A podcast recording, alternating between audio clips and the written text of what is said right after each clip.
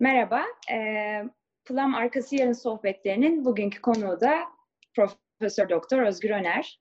Kendisi hem Plum için, hem benim için, hem Harik Özbay için çok kıymetli bir insandır. Sizi ağırlamaktan çok mutluluk duyuyoruz Özgür Bey. Teşekkürler, sağ olun.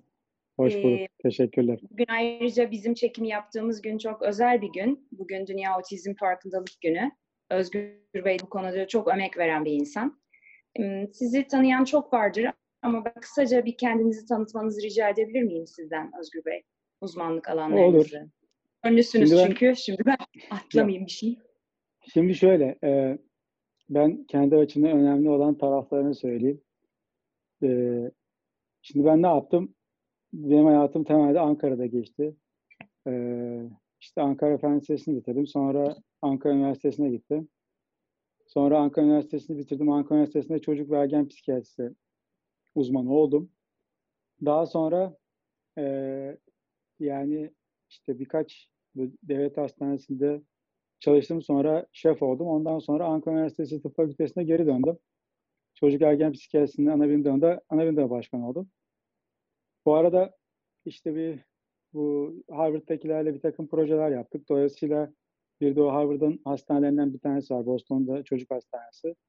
Orada bir işte bir kadrom var. Sonra İstanbul'a geldim. İstanbul'da Bahçeşehir Üniversitesi'ndeyim. Şimdi de Bahçeşehir Üniversitesi'nde devam ediyorum. Artı işte kendi ofisim var. Orada da klinik işlerini yapıyorum. Bilmiyorum daha başka ne söyleyeyim yani. Şu an aklıma bunlar geldi.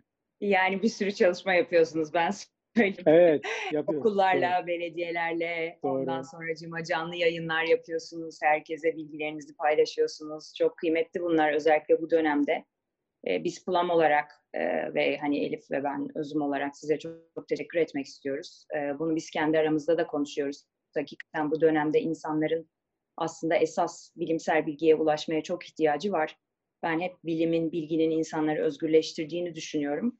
Ee, o yüzden de biz özellikle bugün de çok emek verdiğiniz bu otizm konusuyla ilgili olan bir günde biz size teşekkür etmek istiyoruz. Ayrıca da bize zaman ayırdığınız için bu işin Ne arasında. demek? Her zaman. Biz de bir vesile, bir aracı olmayı diliyoruz zaten bunlarla, hı. e, bunu duymak isteyen insanlara. Şimdi biz e, farklı konuları işliyoruz biliyorsunuz her sohbette. Sizinle de konuşurken telefonda hani ne konuşalım, ne konuşalım biz Elif'le de değerlendirdik. Şu e, bir arkadaşımdan geldi aslında bu. Dedik ya korku ve sevgi. Aslında çok e, korku, hani korkmak çok doğal bir duygumuz. E, Hatta bugün ben dayanamadım. Elif senin haberin olmayabilir. Özgür Bey'e bir sesli mesaj gönderdim. Hani korku çok güzel Özgür Bey de korkaklığı da konuşabilir miyiz lütfen diye. Çünkü hani hakikaten korku sağlıklı ama bir de bunun başka bir artık hani bize göre halk diliyle e, tehlikeli bir yere kaçtığı, insanların hayatını engellediği, mutsuz kıldığı bir nokta var. E, Ben hani bunu korku nedir? Daha sonra bunun felsefi kısmında biz de sizinle sohbet etmek isteriz korkaklık kısmında. Bir de hani sevgi burada nasıl bir araç olabilir? Bir hani sizden bilimsel olarak dinlemek ve hani tecrübelerinizden faydalanmak istiyoruz açıkçası.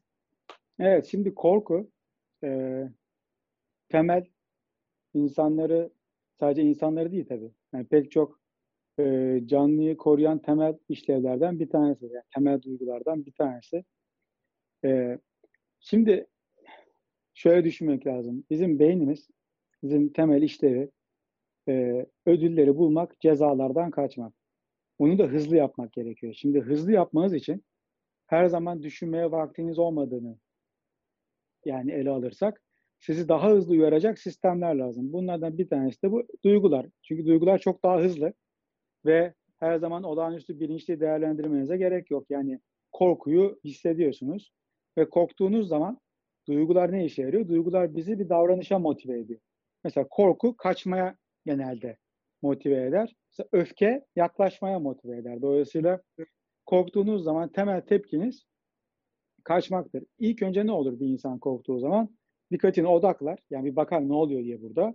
Sonra bir değerlendirme yapar. Eğer o korkulacak şey gerçekten korkulacak bir şey olduğunu değerlendirirse büyük ihtimalle kaçar. Bazen kaçamıyorsa savaşır. Bazen de ikisini yapamıyorsa donup kalır. Çünkü e, hiçbir şey yapamıyorsanız en azından kendinizi korumaya çalışırsınız. Dolayısıyla korku çok temel bir e, yani canlılarda olan bir koruma mekanizması. Ama buradaki e, insanlar yani bireyler arasında çok büyük bir fark var. korkuya yatkınlık açısından. Şimdi Hmm. bir, bir biyolojik fark var. Yani herkesin bunu bir alarm sistemi gibi düşünün. Herkesin alarmının bir yani set noktası olduğunu düşünün. Kurulduğu bir nokta. Ve bazı insanlarınki çok aşağıda, bazı insanlarınki yukarıda. Dolayısıyla zaten bir biyolojik farklılık var. Yani doğuştan getirdiğiniz bir mizaç özelliği olarak bir korkuya yatkınlığınız var. Bir de bunun üstüne olan zamanla öğrendiğiniz yorumlamalarınız var. Çünkü insanlar her Hı. şeye e, korku geliştiremez. Mesela bununla ilgili yapılmış çok güzel bir sürü çalışma vardır. Mesela köpekten korkan insan çoktur biliyorsunuz. Mesela tasma fobisi diye bir şey yoktur. İnsanlarda tasma fobisi geliştiremezsiniz. Yani ısıran pek çok köpekte tasma olmasına rağmen, yani birebir eşleşmesine rağmen bu fobi gelişmez. Çünkü insanlar yorum yaptıkları için oradaki tasmanın esasında bir e, tehdit içermediğini bildikleri için tasmaya fobi olmaz. Mesela çocukların pek çoğu karanlıktan korkar. Ama mesela pijama fobisi diye bir şey geliştiremezsiniz yani. Yatarken pijama giymelerine rağmen. Dolayısıyla Doğru. insanlar bazı korkulara daha yatkındır. Biyolojik olarak da. Bazıları daha kolay çıkar. Ve bazı yani temel olarak bizim e, yakın olduğumuz, yatkın olduğumuz şeyler var. Mesela e, doğru dürüst hiç yılan olmayan ülkelerde bile yılandan korkulur. Mesela hayatımızda kaç tane zehirli yılan gördük? E, hiç neredeyse. Hani İstanbul'da zehirli yılan mı var? Yok. Ama mesela yılandan korkan çok insan var. Dolayısıyla insanlar bazı korkular için biraz önceden programlanmıştır. Yani bazıları daha kolay geliştirilebilir. Şimdi korku ile tabii kaygıyı ayırmak lazım. Kaygı farklı bir şey. Şimdi korkuda bir nesne var. Yani korkuda neden korktuğunuzu biliyorsunuz. Dolayısıyla mesela fobik durumların mesela işte bir nesnesi olur. Mesela uçak fobisi olur. Uçak kaygısı olmaz. Ve bazı yerlerde yakındır. Mesela sosyal alanda yakın. Mesela sosyal fobi midir, sosyal kaygı mıdır? Biraz değişir ama kaygı dediğiniz, yani anksiyete dediğiniz şeyin temel sorunu anksiyete de tam bir obje yoktur. Yani neden korktuğunuz belli değildir. Daha çok bir belirsizlik, yetersizlik hissi ve gelecekte olabilecek şeylere karşı genel bir rahatsızlık hissi vardır. Mesela bunun e, hayvanlarda ne kadar olduğu pek belli değil. Çünkü baktığınız zaman mesela işte e, ne bileyim işte bir hayvan aslan peşinden koşuyor, zebra kaçıyor. Ondan sonra zebra oturup tekrar gidiyor. İşte otlamaya devam ediyor. Suyunu içiyor. Yani eyvah az kaldı ben ölüyordum. Çoluğum çocuğum açıkta kalacaktı diye bir şey gelişmiyor hayvanda. Ama korkuyor. tabii. Ona göre kendisini ayarlıyor. Ama yaygın bir anksiyete oluşmuyor. Şimdi insanlarda daha çok bu anksiyete, yaygın anksiyete meselesi geçerli olan bir şey. Dolayısıyla korku e, temelde herkeste olan bir durum. Peki ne zaman korku patolojik olmaya başlıyor? Yani biz bir korkuyu veya kaygıyı ne zaman diyoruz ki bu normal Fobi. değil? Evet. Veyahut da anksiyete Ha, olarak da yani anksiyete bozukluğu olduğunu Evet, ne zaman söylüyoruz? Şimdi bir kere e, gelişime uygun olmaması lazım. Bu ne demek? Mesela yani 7-8 yaşında bir çocuğun karanlıktan korkmasını normal kabul edersiniz. Ama 22 yaşında bir insanın kabul etmezsiniz gibi. Veya işte 2 yaşında bir çocuğun annesine ayrılmasını daha ayrılırken kaygı duymasını daha çok normal kabul edersiniz. Ama 16 yaşında bir ergen için bunu normal kabul etmezsiniz. Mesela bir kere bu var. Yani bir gelişimsel özellik var. İkincisi şiddeti var. Yani ne kadar şiddetli. Üçüncüsü kişinin bunu ne kadar kontrol edebildiği var. Yani ne kadar kontrol edebiliyor ve hayatını ne kadar etkiliyor. Şimdi hayatı etkileyen tarafı nedir genelde? Biraz önce söylediğim gibi korku ve kaygının esas motive ettiği davranış kaçı, kaçmadır, kaçınmadır. Dolayısıyla bir insan bir şeyden gerçekten korktuğu zaman ondan kaçar. Kaçma veya bu kaçınma işte nasıl tarif edersek çok işe yarayan bir davranıştır. Çok e- etkin ve efektif olarak korkuyu ve kaygıyı azaltır. Dolayısıyla da pekişir. İşe yarayan bütün davranışlar gibi pekişir ve kişi buna gittikçe daha fazla sarılır. Çünkü işe yarar. E bu da neye yol açar? Tabii korktuğunuz veya kaygılandığınız şeyle yüzleşmenizi imkansız hale getirir. Dolayısıyla işlevselliğiniz gittikçe daha çok bozulur. Yani işin temeli bu. Ama e, yani genelde de kaygılı yapısı olan insanların tek bir kaygısı olmadığını da görüyorsunuz. Çoğunda birden fazla alanda kaygılar oluyor. Yani ama mesela en temel şey kaygı için belirsizlik ve yetersizlik. En çok bu ikisinin üzerinden ilerliyor kaygılar. Tam da konuda şu dönem yaşadığımız şey.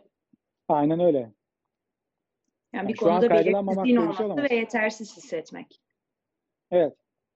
Dolayısıyla ne kadar kendinizi bir konuda yetersiz hissediyorsanız, ne kadar yeniyse, ne kadar e, subjektif olarak kendinizi yani yetersiz hissediyorsanız o kadar fazla kaygınız olur. Buradaki mesele bu subjektif hissinizdir. Bazı insanlar e, densiz şekilde kendilerine güvenir ve hiçbir kaygı duymazlar. Halbuki çok başarısızdırlar. Bazı insanlar da objektif olarak başarılı olmalarına hatta çok başarılı olmalarına karşı çok kaygılı olabilirler. O tamamen sizin subjektif algınıza bağlı olan bir şey.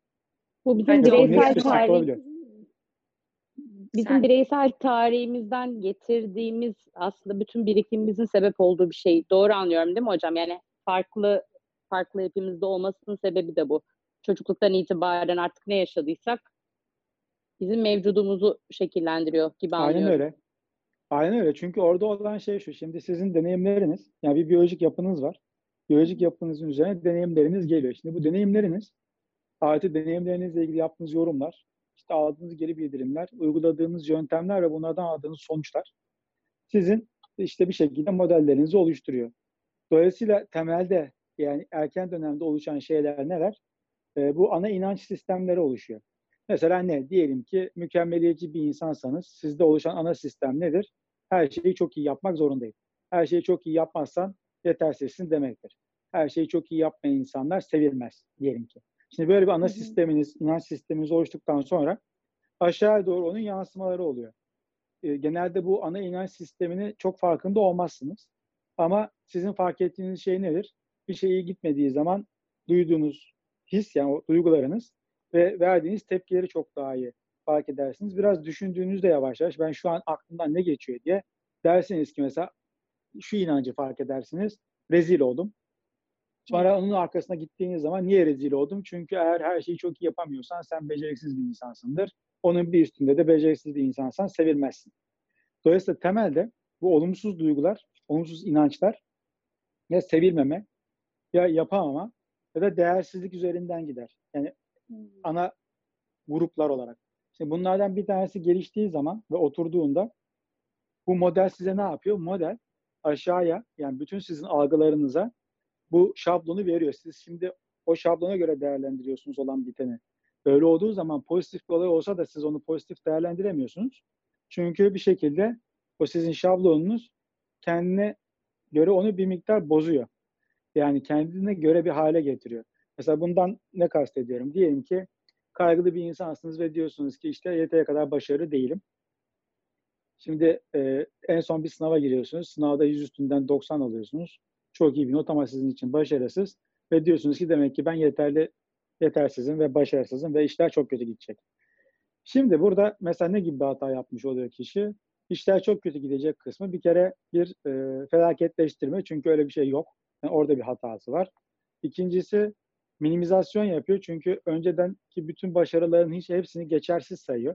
Mesela kaygılı insanlara baktığınız zaman kaygılı insanlar kendi başlarına gelen iyi şeyleri kendilerinden olduğunu düşünmezler. Yani mesela ben iyi yaptıysam sınav kolay olduğu içindir. Sadece ben kötü yaptığım sınav gerçek bir sınavdır.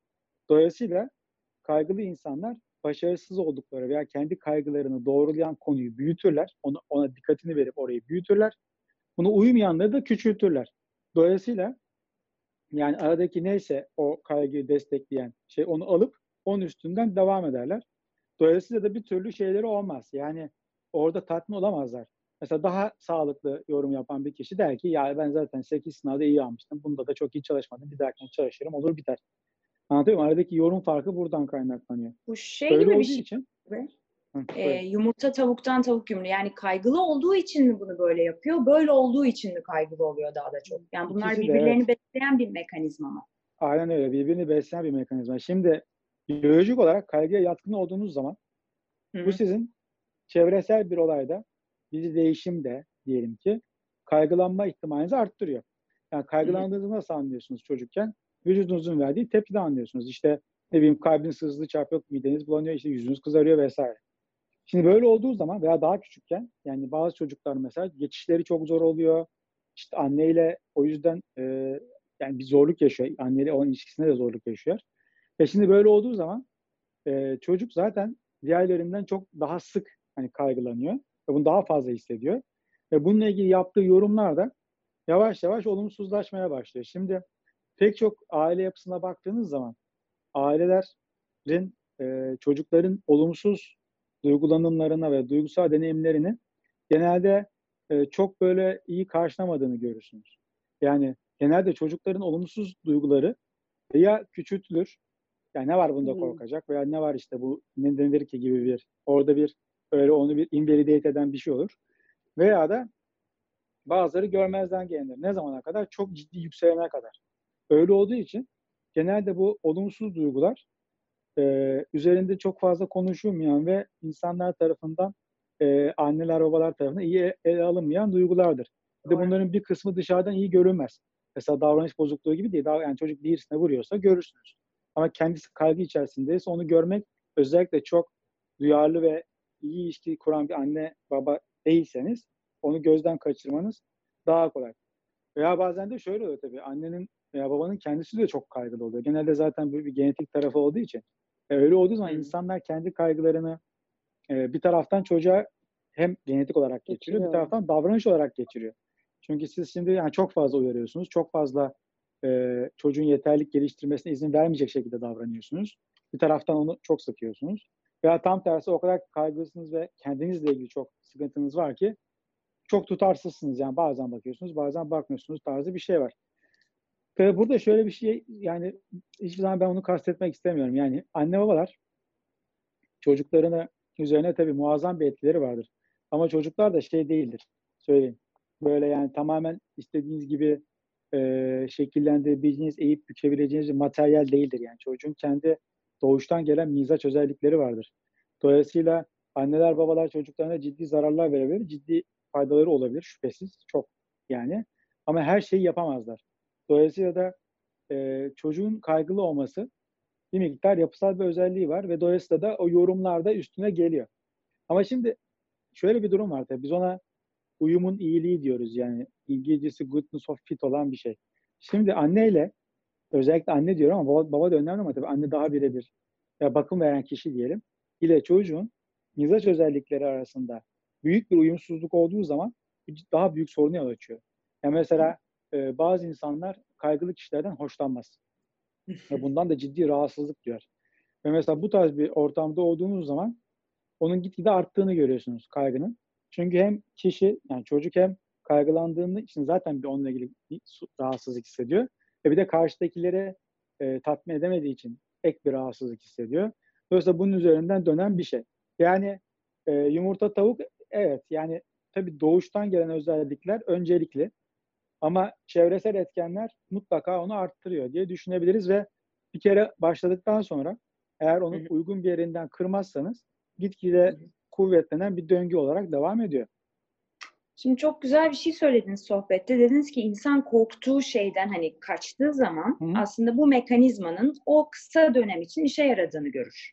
Ve bundan Evet. sonra da tabii ki kaçmaya devam eder. Yani Aa, ben kaçtım, kurtuldum. Demek ki bundan sonra hep kaçayım. Korktuğumda kaçayım. Bu dediniz yüzleşmeyi engeller dediniz. Hı hı. Ve bu da aslında yüzleşmeyi engellemenin de insana ve hayatına aslında bir bedeli var. Var evet. Değil mi? Peki bunu Tabii. bir kişi ne zaman farkına varır? Yani bir adam gelmiş 50 yaşına mesela 50 senedir kaçmış bu adam. Yani Hani- ne zaman farkına varır? Bazı insanlar farkına varmaz. Heh, Yani, mutlu ölür. yani o neyi yapamadığına bağlı. mutlu ölür. Evet, neyi Ben yapamadığına zaten bağlı bazı bir olarak- yaşı geçmiş olanların hiçbir şeyi fark etmeden ölmelerini diliyorum hayatta. Çünkü o pişmanlıkla zaten acından ölürsün yani. O yüzden hani doğal sebeplerden ölmek. Şimdi şöyle, e, Çok insancıl insan- olmuş ben. ya bazı insanlar için bunun farkına varmak diye bir şey söz konusu olamaz. O şimdi hayatınızı nasıl şekillendirdiğinize bağlı. Yani ve şekillendirebilme becerinize bağlı olan bir şey. Şimdi bazen öyle bir hayat kurarsınız ki kendinize e, ve uygun gelirse ve kaygınız da ona denk geliyorsa e, bunlara hiç bulaşmayacak şekilde veya minimum e, yüzleşecek şekilde hayatınızı sürdürebileceğiniz bir yol çizebilirsiniz. Bazen çizemezsiniz. O neyle ilgili kaygılandığınıza ve ne yapmaya çalıştığınıza bağlı. Hı. Ama e, bazı insanlar bunu bir de e, nasıl söyleyeyim bunun iyi olduğunu düşünenler de vardır. Mesela bundan kastım ne? Diyelim ki bu yaygın anksiyetesi olanlar yani pek çok şeyle ilgili evham olan insanlar mesela kaçınma davranışı olarak ve bu safety behavior diyoruz yani kendini güvende hissetmek için yaptığı davranışlardan bir tanesi mesela devamlı liste yapar bunlar. Liste liste liste her gün listeler, planlar, tekrar listeler onların üzerinden giderler. Veya diyelim ki çocuğunu 20 kere kontrol eder. Ama bu insanlarla konuştuğunuz zaman zaten bunun normal olduğunu ve bir annenin böyle yapması gerektiğini inanır. En azından bir kısmı. Ve kendi hayatlarında başlarına kötü bir şey gelmemesinin sebebinde bu olduğunu düşünüyorlar. Anlatabiliyor muyum? Dolayısıyla herkes için bu kaygı, bu kaçınma veya bu kontrol negatif bir anlam ifade etmez. Ee, ama bazı durumlarda çok net fark etmek fark ediyorsunuz tabii. Ne zaman fark ediyorsunuz? Ne bileyim işte bir sosyalleşme ihtiyacı olan insansınız ama insanlarla konuşamıyorsunuz, gruba giremiyorsunuz. İşte sunum yapacaksınız, yapamıyorsunuz. Hani bazı şeyler işlevselliği çok etkiliyor. Onlar daha kolay anlaşılıyor. Evet, Ama o zaman zaten yani. insanlar genelde önlem alma yoluna gidiyorlar herhalde. İşlevsellik Evet, istediği bir şey istediği bir şey gerçekten olmadığı zaman Hı hı. orada başlıyor.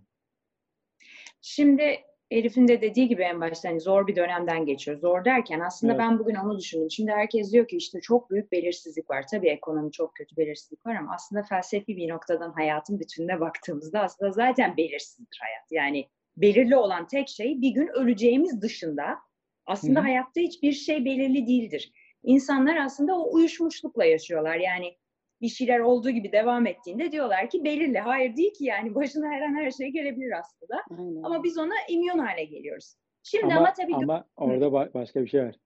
Devam. Neyse siz söyleyin ben size anlatacağım. Yo siz Evet. söyleyin lütfen sohbet ediyoruz. Ben sonra tamam. Şimdi buradaki buradaki şey şu.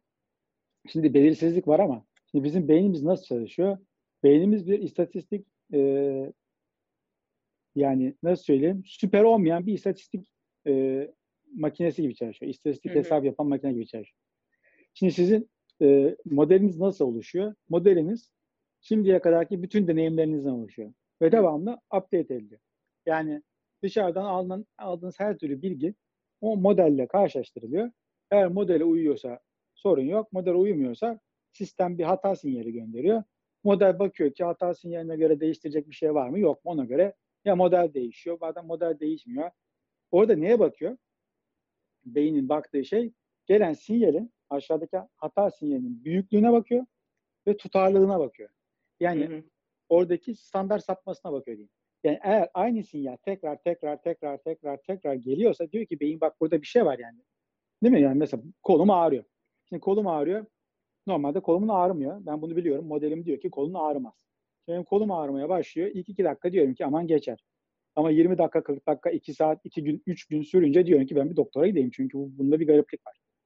Dolayısıyla gelen uyarının devamlılığı, şiddeti benim modelimin üzerinde bir etki yaratıyor. Şimdi dolayısıyla bizim hayata bakışımız biri böyle çan eğrisi gibidir beynimiz tarafından. Yani düşük olasılık olaylar vardır, yüksek olasılık olaylar vardır. Şu anda yani dolayısıyla bizim Bir belirsizlik de hiç hesap yapmadığımız olaylar vardır. Bu herhalde o vardır. kategori. Evet. Şimdi onları beklemiyoruz. Şimdi dolayısıyla belirsizlikten kastettiğimiz veya belirlilikten kastettiğimiz şey de normalde sizin söylediğiniz şey doğru. Yani kaf- yürürken kafanıza bir şey düşebilir. Yani bunu yani o olan şeyler bunlar değil mi? Yani Tabii. ne bileyim birine aşık olabilirsiniz ya. Yani bu da şans eseri olan bir şey. Bunları bilemezsiniz. Şimdi Tabii. ama burada beyniniz oturup bu hesabı yapmaz. Çünkü o normal günlük aldığı veriye göre dayanıyor. Yani o veriye üzerinden bir şablon çıkartıyor.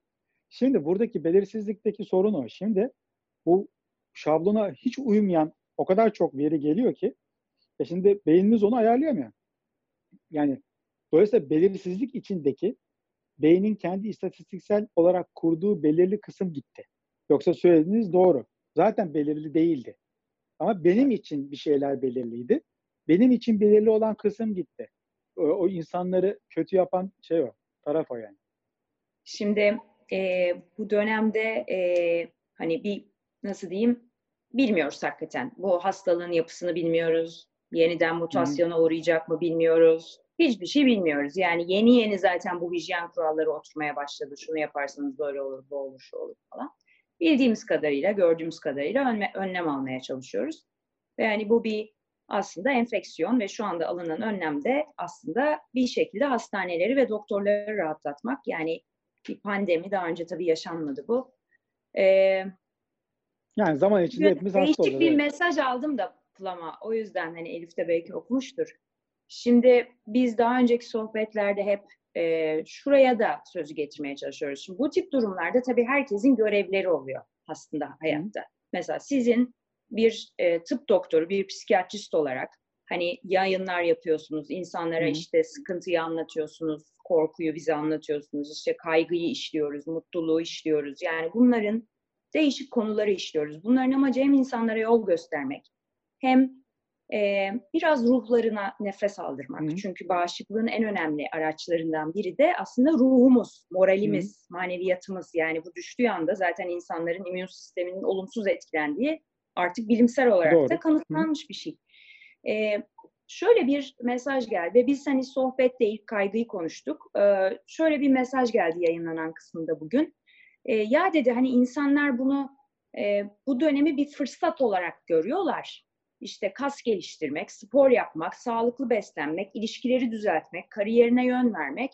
Ama işte burada insanlar ölüyor, işte burada bir pandemi var, işte burada bir yani birisi bir psikolog hani şey yapmak istemiyorum e, bir paylaşımda bulunmuş ve paylaşımda aslında ne kadar korkunç bir dönemden geçtiğimizi, bu dönemin böyle bu dönemi nasıl değerlendireceğiz diye konuşulmasının anladığım kadarıyla yani yargısız, yorumsuz aktarmaya çalışıyorum. Olumsuz bir şey olduğunu anlatmaya çalışıyor. Hatta paylaşan kişi de kibarca demiş ki yani işin bir de bu yönü var. Bunu da hani konuşsak mı? Ben dedim ki çok haklısınız. Olur. Hani çok teşekkürler.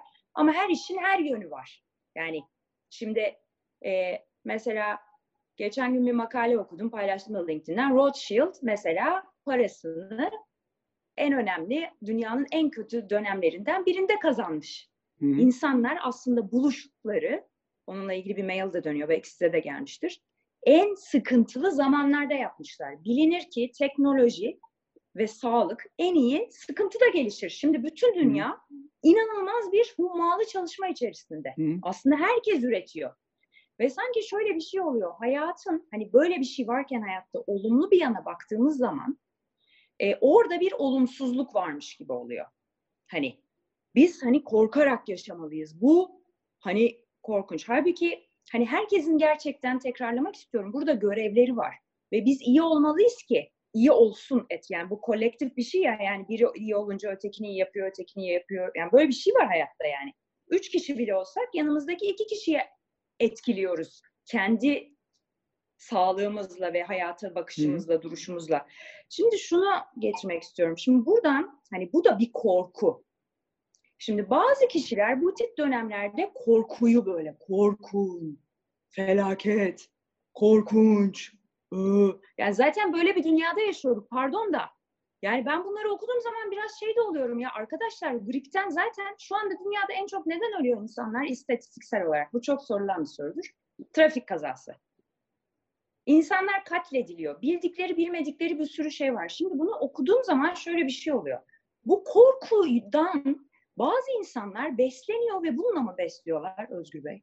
Böyle bir şey mi? Bazı insanlar çok seviyor onu. Ha Yani evet bu yani nedir bu? felaket- Bunu bize bir anlatabilir misin? çok seven Ha, biz de çünkü kötü duruma kişiler var, düşüyoruz. Hani olumlu olanlar, buraya bir katkıya, bir şifa sunmaya çalışanlar da sanki duyarsız. Ee, biz bu eleştiriyi bu anlamda aldık anlamında demiyorum. Ama bunun da peşine düşen insanlar var ve bana göre baktığım zaman bu da çok sağlıklı bir şey. Pardon kusura Yani- bakmayın hızlı kestim. Yok yok hayır hayır. Tabii şimdi burada e, insanların olayı yani ne açıdan bakması, baktığına göre çok değişir herhalde ama şimdi benim çok sevdiğim e, konulardan bir tanesi İkinci Dünya Savaşı'dır. Ben İkinci Dünya Savaşı meraklısıyım.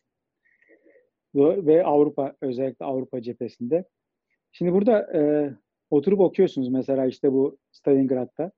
Şimdi Stalingrad'da e, ortalama olarak o savaşın en doruk noktasında bir erin, yani Rus erin cepheye geldiğinde, yani Stalingrad'a geldiğinde, yani Volga Nehri'nin bu tarafına geçtiğinde ortalama hayatta kalma süresi bir gün, bir subayın üç gün. Yani geldiğinizde genelde o gün ölüyorsunuz. Ölüyorsun. Şimdi orada insanlarla yapılmış şeyler var. Ee, yani kurtulanlarla. Ve adamların nasıl olduğu ile ilgili. Ve şöyle bir şey olduğunu görüyorsunuz. Ee, ve bunu herkes biliyor çünkü. Yani inanılmaz insan ölüyor. Karşı taraftan da öyle. Zaten yani sonuçta 2 milyon 300 bin kişi falan ölüyor 2-3 ay içerisinde. Yani inanılmaz bir ölüm olan bir yer. Şimdi bu insanlar kendi aralarında mesela oyun oynuyor. İşte diyorlar ki e, sağ cebimizdekileri değiştirelim. Subaylarla erler. Birinin cebinden çiğnenmiş sakız çıkıyor. Öbürününkinden ne bileyim madalyon çıkıyor. Fark etmiyor. Çünkü zaten bir şey yok yani. 3 dakika sonra kafanın ne geleceği belli olmadığı için. Ama insanlar şakalaşıyor. şeylerini devam ettiriyorlar. Ve yani biliyorlar yani sonuçta orada e, artık yani çok geri gelecek bir şey yok. Ve garip bir durum oluyor. Ee, ilk başta mesela daha çok korkuyorlar. Gitgide korkuları azalıyor. Yani diyorlar ki ya nasılsa tamam burada artık yapacak bir şey yok. Hiç olmazsa madem buradayız bir işe yarayalım şeyine giriyor. Dolayısıyla bu çok çok daha bununla karşılaştırılmayacak derecede felaket feci durumlarda bile insanlar yani en ciddi savaşlarda, en ciddi kıyımlarda bile hayatlarını devam ettirir ve bununla ilgili ne yapacağını bulur. Eğer öyle evet. olmasaydı bu İkinci Dünya Savaşı'ndan sonra bütün Avrupa'nın yıkılmış halinden bu ülkeler herhalde çıkamazdı yani. Çıkmazdı, o zaman tabii. bütün Almanların falan o ömür boyu oturup veya işte ne bileyim Fransızların biz ne yaşadık diye oturup veya ne olacak diye düşünmesi. Böyle bir saçmalık böyle bir saçmalık olmaz. Sonuçta elinizden ne geliyorsa onu yaparsınız. Ya elinizden şimdi ne yapacaksınız? Çıkıp dışarıda virüs tutamayacağınıza göre, aşı bulamayacağınıza göre e, ne yapabiliyorsanız onu yaparsınız. E, evet. ya bir adam evdeyse kaslarını geliştiriyorsa herhalde kaslarını geliştirmemesinden daha iyidir. Yani ne yapacak oturup? Bütün gün yani Allah'ım öleceğiz mi diyecek. Yani bu ancak şöyle bir şey olur. Bu böyle bir hani tarikat falan kuruyorsanız hani böyle e, kıyamete yönelik ona böyle bir işte mürit falan toplamaya çalışıyorsanız o tarz adamlar için bir anlam var. Yoksa diğeri çok daha sağlıklı. İnsanlar en şey durumlarda, zor durumlarda kendine bakar. En zor durumlarda şaşırtıcı şekilde iyi giyinmeye çalışır. Yani en savaşın ortasında da bilmem nesinde de birbirini yine sever. Anlatabiliyor muyum? Başka tür olmaz zaten. Yoksa evet. insanlık tarihi bundan çok çok çok beter binlerce olayla geçmiş yani. Evet. Yani şimdi yani hiçbir yani şu an yaşanan şeyi hafifletmek için söylemiyorum. Tabii ciddi bir sıkıntı ama yani insanlık tarihinde bununla karşılaştırdı yani çok yani bunun binlerce katı e, güçlü evet. pek çok olay var. Evet. Ya bunu oturup da ya tamam burada şey çok zor onu söylemek mantıklı. Yani ya işte evde oturmak zor. Bir sürü şey zor. Tamam zorluk ayrı bir şey. Ama ne bileyim yani böyle sokaklarda millet işte hani bu dizilerde var ya zombi olup birbirini yemiyor yani. Ne bileyim o tarz bir acayip durumla karşı karşıya değiliz yani. Walking Doğru Dead. insanlar ölüyor. Evet değil mi? Yani bu Walking Dead tarzı bir durum yok. Walking Dead. Yani. Evet. E şimdi evet. E, sayıları zaten söylediğiniz zaman insanlar size kızıyor. Mesela şimdi bu Trump tabii çok büyük bir e, üçkağıtçı ama şimdi adamın söylediği şey ne? Bunlar diyor ki 200 bin kişi. 200 bin kişi ölür. Şimdi 200 bin kişi aslında onlar da bir ay öncesinde yaptıkları hesaplarda diyorlardı ki 600 bin kişi ölebilir. Şimdi 600 bin kişi ölürse Amerika'da bu sene içerisinde koronadan e, Amerika'daki e, ölüm sıralamasında 3. sıraya geliyor. Yani en e, sık ölüm sayı olarak 3. sırada 600 bin ölümle. Yani kanserden ve kalp hastalıklarının gerisinde. 200 bin ölüm demek yani 8. sıraya falan geliyor. Anlatabiliyor muyum? Dolayısıyla insanlar ölüyor zaten.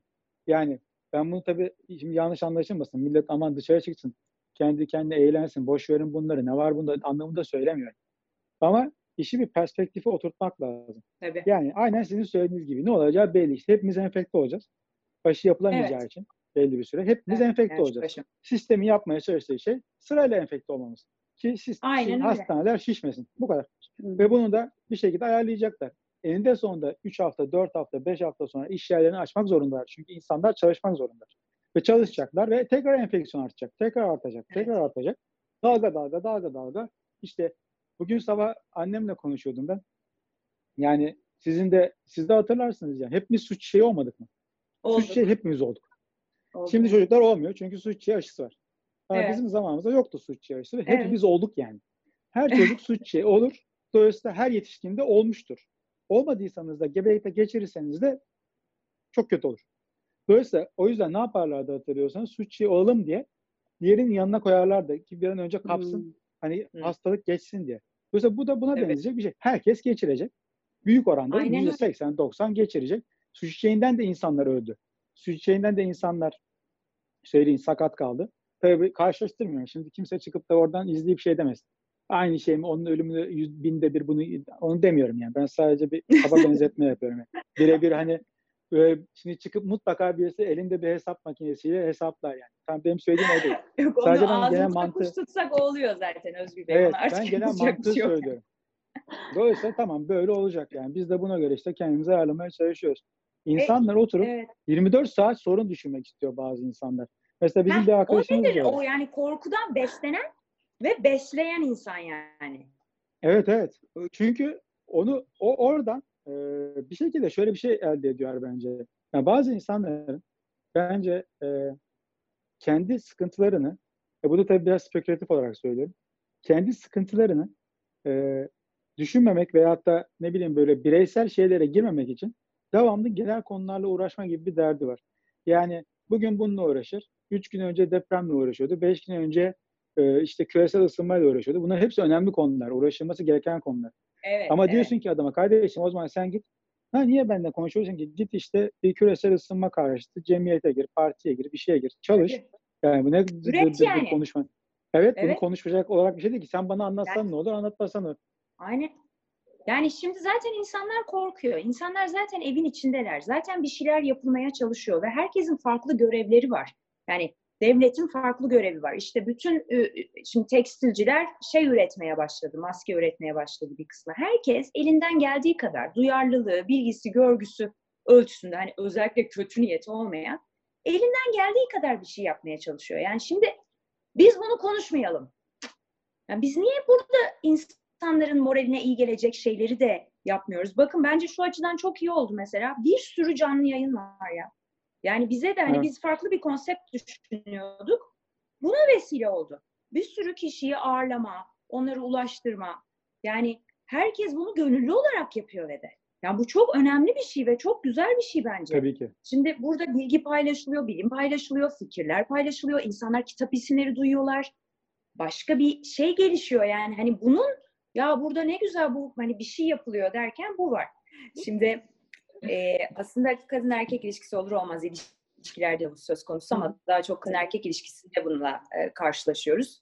Hani korku sağlıklı, hani konuştuk zaten beynimizin fight or flight modu. Bir de korkaklık dediğimiz şey var. Bundan bir buçuk sene önce ben e, LinkedIn'de bir şey yazmıştım. Yani korku çok doğal bir yol gösterici. Onu hani doğal kabul edip, aa ben burada neden korkuyorum diye bakmak sağlıklı diye e, düşünüyorum.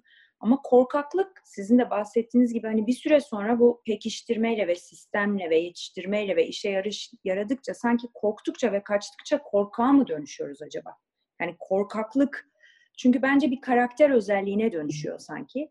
Ve e, şunu e, sormak istiyorum ben. Yani şöyle bir soru geldi galiba. Gel- Galiba diyorum pardon geldi. Özge'den, Özge'yi tanıyorsunuz siz. Korkan insanlar korktuklarının farkındalar mı? Yani bu korkaklık Tabii. anlamındaki korkudan bahsediyoruz. Tabii ki. Yani e, farkındalar. Ama dediğim gibi bazıları bunun e, sıkıntılı bir durum olduğunu yani korksalar da bunun sağlıklı bir durum olduğunu düşünüyorlar. Bazılarında da e, yani aslında çoğunda yani şimdi mesela sizin biraz önce tarif ettiğiniz özellikle ilişki anlamındaki bu korkaklıktan bahsettiğiniz durumların çoğunda insanlar bunun koruyucu bir şey olduğunu düşünür. Çünkü korkak dediğiniz durumdaki e, sorun nerede? Riski abartmakta değil mi? Yani riski iyi değerlendiremiyorsunuz.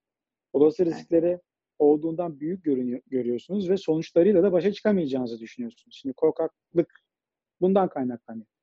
Yani siz bir şey yapacaksınız ama bunun sonuçları başa çıkamayacaksınız ve çok kötü olacak. Şimdi beklentiniz bu olduğu zaman o zaman siz bunun korktuğunuzun farkında olursunuz. Ama bundan kurtulmanız gerektiğine e, kani olmanız şart değil. Çünkü bunun sizi koruduğunu ve işte bir şekilde iyi tuttuğuna inanıyorsanız bununla ilgili bir sıkıntınız olmaz. O yüzden insanlar korktuğunun farkındadır. Ama hepsi bunu olumsuz bir şey olarak algılamazlar. Çünkü değiştirmesi gerektiğini inanmayabilir. Anlatabiliyor muyum? Yani sonuçta değiştirmek isteyebilir ama yaptığı e, analizden sonra bunun maliyetinin kendisinin kaldıramayacağı kadar yüksek olduğunu düşünüp ondan sonra da geri çekebilir. Ne durumda bu tarz insanlar büyük sıkıntı yaşar? İki durum birbirine çok yakın olduğu zaman. Yani e, gideyim mi, geleyim mi, kaçayım mı, durayım mı? Çok yakın iki e, değerde e, durum olduğunda ancak sorun yaşayabilirler. Ama çoğu zaman pek çok şeyde öyle olmadığı için e, kendi öğrendiğiniz örüntüyü devam edebilirsiniz. Bu sizi korkutsa da kötü hissettirmeyebilir. Anlatabildim mi? Yani çünkü Evet. orada diyorsunuz ki bir şekilde ben kendimi ve ilişkimi veya her neyse onu koruyorum. Bu ne zaman çok kötü oluyor? Bu tip insanlarda bile e, iki durum birbirine çok yakınsa.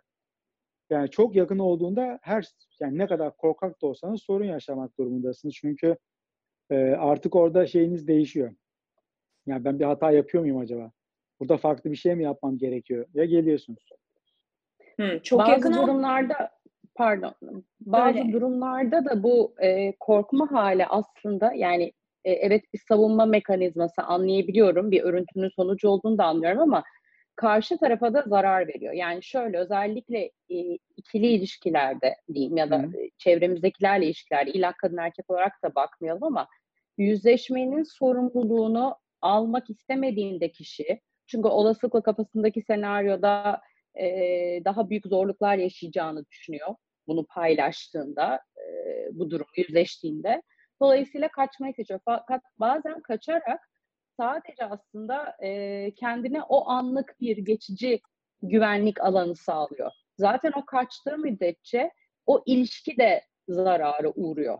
E, ve karşı taraf da zedeleniyor. Yani kadın erkek ilişkisinde de öyle. Mesela bir hata yaptığınızda iki taraftan bir tanesi e, ya ben bir hata yaptım. Hani eşeklik ettim. E, hani kusura bakma senin de kırılmanı istemezdim gibi basit bir cümleyi bile söylemekten imtina edip e, sırra kadem basmayı seçebiliyor bazen kişiler. Halbuki dese e, karşı tarafta insan yerine konduğunu, yetişkin yetişkin bir ilişki kurulduğunu hissedip belki rahatlayacak. Yani bundan bile imtina edilebiliyor ve bunun sadece bence kendine değil çevresindekilere de büyük bir zararı olduğunu düşünüyorum. Yani özün bahsettiği korkaklığın aslında gerçekten bireyin e, hakiki bir hayat yaşamasının önünde engel olmasının yanı sıra çevresiyle de gerçek ve sahici ilişkiler kurmasına bir engel teşkil ettiğini hissediyorum. Şimdi insanlar da e, yani insanların büyük çoğunluğunda olan bir, e, bir takım böyle e, nasıl söyleyeyim düşünce hataları var. Mesela bunlardan bir tanesi kaybetme korkusu. İnsanlar için kaybetmenin e, değeri kazanmaktan daha yüksektir. Bu herkes için böyledir ama derecesi değişir. İşte bunun da bir çok standart bir e, sorusu var aslında.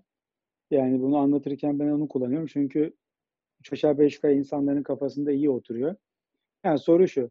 Diyorsunuz ki bak ben sana bin dolar vereceğim. Garanti.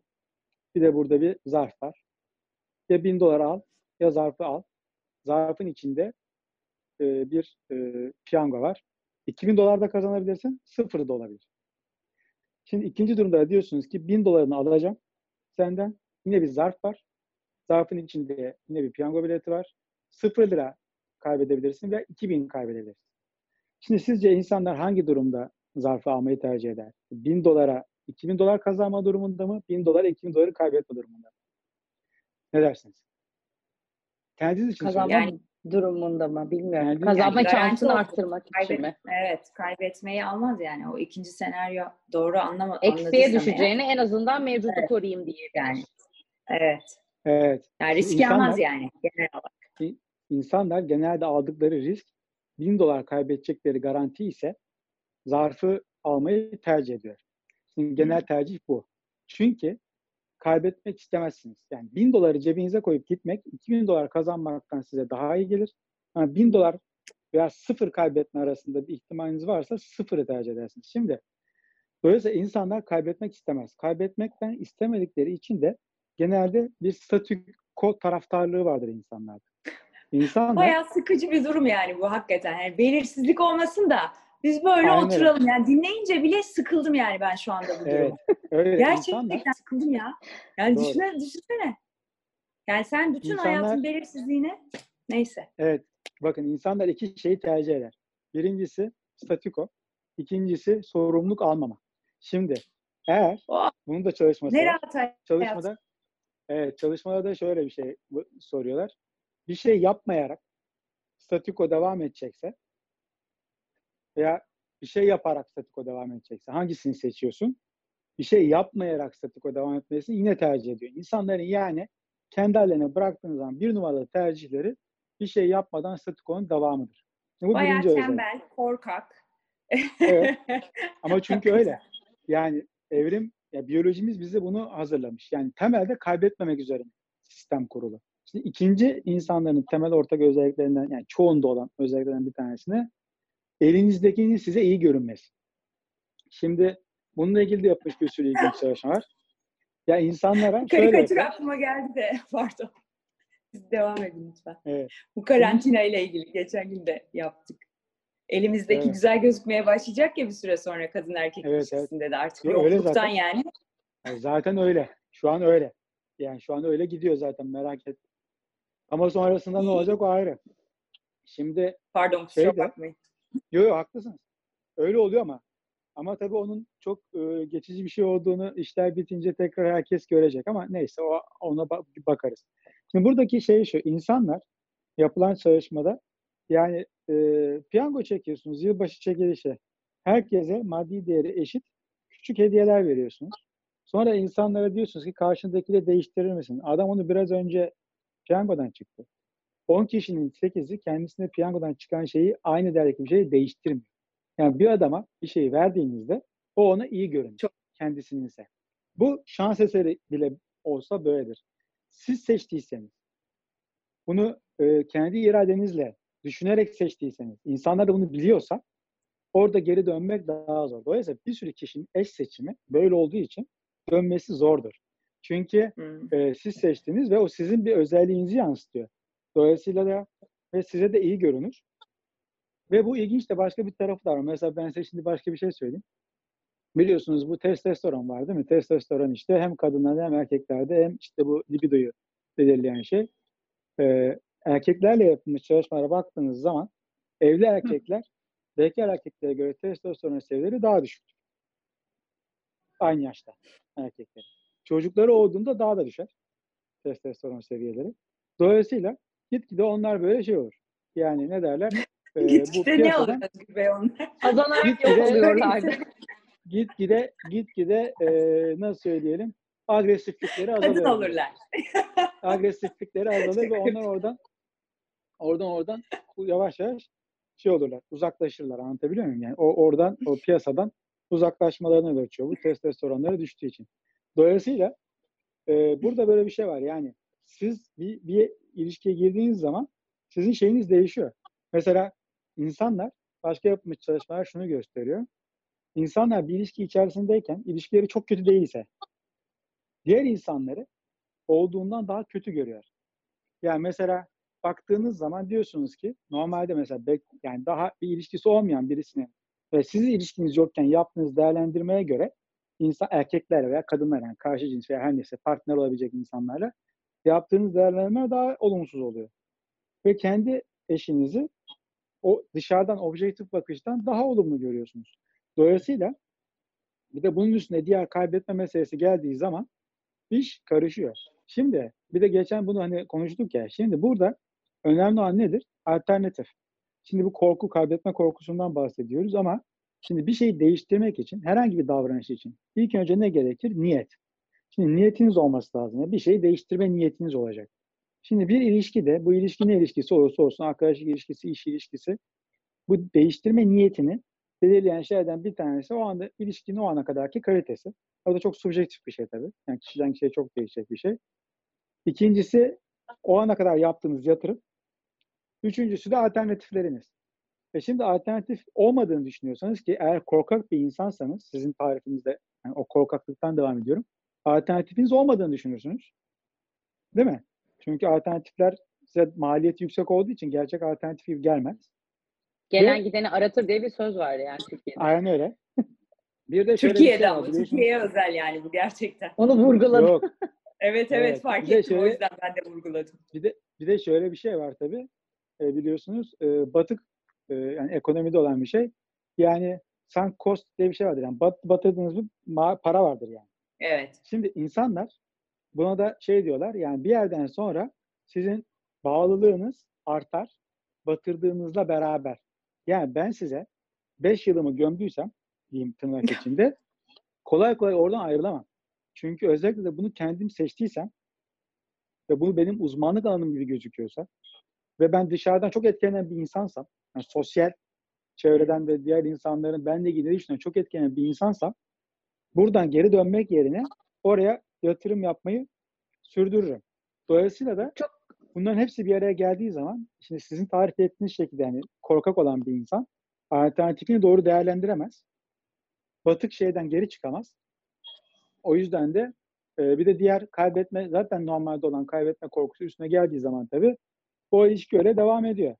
Şimdi biraz önce e, Elif Hanım'ın söylediği şeyde yani bazı insanlar hani düzeltici bir şey yapmaktan da korkuyor. Evet çünkü kayıp korkusu dediğiniz şey her zaman bir ilişkiyi kaybetme değil. Her türlü kayıp. Yani bu statü kaybı olabilir. Bir özelliğinizin her neyse onun kaybettiğiniz olabilir. Gücünüzü kaybettiğiniz olabilir. Eğer sizin e, kabullenmelerinizde veya oluştuğunuz o modellerde işte birisinden özür dilemek size statü kaybettiren bir şey gibi gözüküyorsa bu da bir kayıp olduğu için bundan da kaçabilirsiniz. Narsistik yaralanma dediğimiz şeye mi giriyor mu biraz bu hocam? Yani, Yani- bir parçasında da böyle bir şey var mı? eğer yorum e, ona uygunsa yani şöyleyse ya bir Hı. saniye ya sen kimsin ben senden özür dileyeceğim tarzı bir şeyse ya benim gibi bir adam senden özür mü dileyecek tarzı bir şeyse bu tabii narsistik bir tarafı olan bir şeydir. Veya da bana yapılır mı bana yani bana mı tarzı bir e, algılama varsa evet. Zaten şöyle bir şey var genelde bu özür dilememe tarzı durumlarda e, ne oluyor şimdi orada atıfla ilgili bir şey değil mi? Şimdi ben yaptığım şeyde e, pişmanlık duymam için, yani özür dilemem için veya da o tarz bir şey hissetmem için bunu kendi yaptığım ve e, muhtemelen kasıtlı olabilecek bir şey gibi düşünmem lazım. Atıfımın öyle olması lazım ve değiştirilebilir olduğunu düşünmem lazım. Şimdi genelde bu tarz insanlara baktığınız zaman bunlar atıfı dışarı yapar. ve size yapar. Siz- sizin bir hareketinizden dolayı bunu hak ettiğiniz, ya bu böyle olduğu sonucuna varır. Öyle olduğu zaman da burada o duygusal sonuca varmaz. Daha çok öfkelenir ve oradan gider. Ya bir kısmı korktuğu için, bir kısmı öfkelendiği için. Yani Rahatlar yani. bazıları şöyle- hayatlar. efendim? Yine çıkış kapısını buldular Hayatlar ya. kendilerince. Onlarla ilgili hiçbir şey yok. Herkes her şey dışarıdan. Evet ama burada şöyle bir verdikleri- şey var. Şimdi Verdikleri zarar hani hiç önemli değil. Elif'in dediği gibi hani duygusal duygusal suç Ya ben- kategorisine sokuyoruz biz bunu Flam'da. Şimdi şöyle, gerçek bir narsistik, gerçek bir narsistik ise, gerçekten bir narsistik kişiliği olan bir insansa zaten diğerlerini aldırmaz. Yani Tabii. tanım gereği onlar zaten aldırmaz. Bazı insanlar içinse yani aldırabilir. Bazıları hatta çok aldırabilir. Ve o yoğunlukla başa çıkamayabilir. Yani Utanç duygusuyla yaptığı- başa çıkamama. Aynen öyle. O kişinin yaptığı yorumla alakası var. Mesela bazı Hı hı. insanlar için e, o hata yani biraz önce söylediğiniz tarz düşünelim. Yani o kadar felaketleştirilmiş bir sonucu vardır ki e zaten bu insan seninle konuşamaz veya seninle bir şey söyleyemez. Çünkü zaten bu iş bitmiştir. Yani o yaptığı şey karşılığında affedilemez Affetme bir durum. Zaten kendi bakar. Evet, zaten kendisi de değersiz ve sevilemeyecek bir insan olduğu, aktive olduğu için zaten bunu denemez bile. Çünkü buradan bir Hı hı. şey beklentisi yoktur. Sonuç beklentisi. O yüzden yani iki uçta olabilir aynı davranışın şeyi. Ee, zaten pek çok durumda da böyle oluyor. Yani bir davranış tamamen ters iki e, mekanizma ile olabilir. O yüzden kişinin yorumu önemli. Yani onu sorduğumuzda ne söylediğinden çıkacak bir şey. Hocam o zaman ben buradan bütün insanlığa seslenmek istiyorum müsaadeniz olursa. Tabii ki. Lütfen Bütün insanlık şey bizi dinliyor çünkü burada. cesaret edip özür dileyin, gönül alın. Ee, hiç belli olmaz. Yanıttan mutlu da olabilirsiniz. Hayatta bazen risk almak lazım diye bir tagline girdim burada. Pankart açıyoruz. Yani Evet. onu düşünüyordum ben de Elif'in dediğine benzer. Yani ne kadar acı. Şimdi bazı insanlar var diyor ki mesela ya gelse bir konuşsa bir dese ki merhaba dese bitti konu. O orada Evet. kendi kendine dertleniyor. Halbuki o hani Jerry Maguire filminde vardır. Seyrettiniz mi bilmiyorum o filmi. Tom Cruise birden ortadan Evet, bir işte hani olmayacağını anlar falan. Sonra içeri girer böyle bir uzun bir zaman sonra. İşte kızı anlatır anlatır anlatır ama tabii alkollü, alkol de bir cesaret veriyor ya. Alkol demeyeyim şimdi bu dönemde yanlış anlaşılıyormuş galiba. Etil alkol kolonya değil. Ki neyse şey kız der ki yani sen ilk merhaba dediğinde zaten bitti olay yani. You got me at first hello der yani. Hakikaten e, aslında bilmiyorum ya Elif'in dediği gibi yazık oluyor bir sürü şeyde bir noktada. İnsanlar kendilerine de yazık ediyorlar aslında. Yani hani bir laf vardır yani kaybedecek ne var ki yani. Belki kazanacağım bir şey olabilir de kaybedecek bir şey Bu- yok ki. Bu arada bu Şimdi bence bu, bu söylediğiniz ilginç bir şey. pardon. Ee, koşulsuz sevgi denen bir kavram var ya onun karşılığı da bu. Yani koşulsuz sevmek Evet. zaten sana iyiyken, mükemmel davranırken herkes herkesi sever. Maharet e, nacizane görüşüm, maharet. Hata yap. O bir hata yaptığında da sevebilmek ama bunu yapmaya hazır olduğunu ona gösterebilmek için de karşı taraftan tek bir adım bile bekleyebiliyor insan. İşte basit bir merhaba bile aslında bütün e, affetmeyi göz oluyor. Eğer tabii koşulsuz bir sevgi varsa gerçek anlamıyla. Ama yani şimdi koşulsuz sevgi de çok şey bir beklenti. Yani çok yüksek bir beklenti. Ee, ayrıca ne kadar rasyonel onu da bilmiyorum. Yani hani bir insana aşık olduğunuz zaman belli bir süre olabilecek bir şey bu ama o bile zor. Çünkü e, yani aslında bana sorarsanız insanların ilişkilerinde kafalarında e, koşulların ne olduğunu açıklığa kavuşturmaları çok sağlıklı bir şey. Yani mesela ben senden ne istiyorum? Yani minimum istediğim şey ne? Mümkünse yani olsa çok iyi olabilecek şeyler ne? Maksimum olsa ne, ne iyi olur. Şimdi çünkü bunun için söylüyorum. Bir süre ilişkiye baktığınız zaman ilişkilerin başladıkları yerle zaman içerisinde geldikleri yer arasında çok büyük bir gerileme olduğunu görüyorsunuz. İnsanlar ilişkiye başlarken hedefledikleri ve alacaklarını umduklarıyla 2-3 yıl veya 3-4 yıl sonra geldikleri yer arasında çok büyük fark var. Ve sorduğunuzda diyorlar ki ya tamam ben bu şeyleri bıraktım. Bunlardan vazgeçtim. Bu taleplerimi bıraktım. İşte bu isteklerimi e, bir tarafa attım ve bir şekilde idare ediyoruz. Şimdi bu e, ne istediğinize bağlı. Yani lüks isteğinizi bırakabilirsiniz. Yani lüks derken burada işte duygusal anlamda da aynı şeyi söylüyorum ama hakkınızı bırakamazsınız. Anlatabiliyor muyum? Dolayısıyla Başka, neyi tabii. bırakıyorsunuz? Nereye Hı. kadar geri geliyorsunuz duygusal anlamda da? Yani öyle olmadığı zaman insanlar en büyük sıkıntıyı orada yaşıyor. Şimdi bazı kişiler e, duygusal anlamda bunu iyi biliyorlar. Yani nereyi geçirtmeyeceklerini, nerede karşıdakini durduracaklarını iyi biliyorlar. Bence bu çok büyük bir beceri. E, herkes, yani çoğu insanda da olmayan bir şey olduğunu söyleyebilirim. Ve öyle olduğu için de iş hayatında da çok büyük sıkıntı yaşamıyorlar. Ya- Yakın ilişkide de çok büyük sıkıntı yaşamıyorlar. Mesela biraz önce konuştuğumuz tarz bir problem yaşamıyorlar yani özür dilemeyle ilgili. Çünkü bu insanlar Tabii. için yapılabilir şeyler, bunların bedelleri, nelerin makul olduğu, hangi üslubun doğru olduğu, üç aşağı beş yukarı bellidir ve bunu kullana kullana öğrenmişlerdir yani. Ve onu bir şekilde yaparlar ve şeyleri daha yüksek olduğu için ve sıkıntıya tahammül kapasiteleri daha yüksek olduğu için onu yapar yani. Mesela gelir sizden özür diler. Size orada en kötü ihtimal hani dediniz ya ne olabilir? Dersiniz ki ya defol git seninle bir daha konuşmuyorum. E tamam der. Der ki ben bunu yaptım. Karşında bunu gördüm. Ee, iyi peki tamam demek ki çok üzüldüm. Üzülürler. Çünkü üzülecek yerde üzülmek lazım. Üzüleceğin durum varsa da üzülürsün. Tabii. Ondan sonra onu halletmeye çalışır. Sonra da bir daha yapmamaya çalışır. Şimdi bir, bu tip bir olgun diyebileceğimiz yani kimliği gelişmiş insanlar var. Bir de tabii hiç bu tip şeylere hiçbir şekilde katlanamayan aslında herhangi bir sıkıntıya da çok zor katlanan Dolayısıyla herhangi ne sıkıntı olsa oradan buradan shortcut yapıp kaçmaya çalışan insanlar var. Dolayısıyla o tarz insanlar hayat tabii çok şey, çok zor. İlişki de çok zor. E çünkü yani ya bir yerden bir şey olacak ya başka bir yerden bir şey olacak. Dolayısıyla e, bu şeyler de kendi kafanızda yani bir e, deneyim kazandıktan sonra ki işte herkes zamanla onu kazanıyor. Deneyimleri gerçekten kullanmak lazım. Yani aynı şeyi 28 kere yapmanın bir anlamı yok. Yani diyorsunuz ki ya bak bu adam e, önceki sevgilim de böyleydi veya önceki iş arkadaşım da böyleydi. Ya bu telefonlarına cevap vermiyor. Ben bunu uyarıyorum bak yine vermiyor. Bu, bu adamdan yani muhtemelen bir şey olmaz diye kafanızın bir tarafına koymak lazım bence. Çünkü artık bunu biliyorsunuz. Yani bu iyi bir sinyal olmadığını biliyorsunuz. Bu %100 bir sonuca vardırmaz sizi. Ama orada bir şey var yani. Onu, onu basit, güzel ve iyi bir şekilde uygun üslupla halletmek lazım. Onu halledemediğiniz zaman bir bakıyorsunuz oradan böyle çorap söküğü gibi gidiyor. Hani göz Yani- Önce açık iletişim. Doğru Evet. anlıyorsam hocam. var aklıma o geldi. Kesinlikle. Şey diyor, Nedir? mal bu. Mal bu. Telefonu açmıyor. Mesaja işte bir tane emojiyle. Sen bunu istiyor musun, istemiyor musun? Soru bu kadar net diyor. Yani mal belli bu.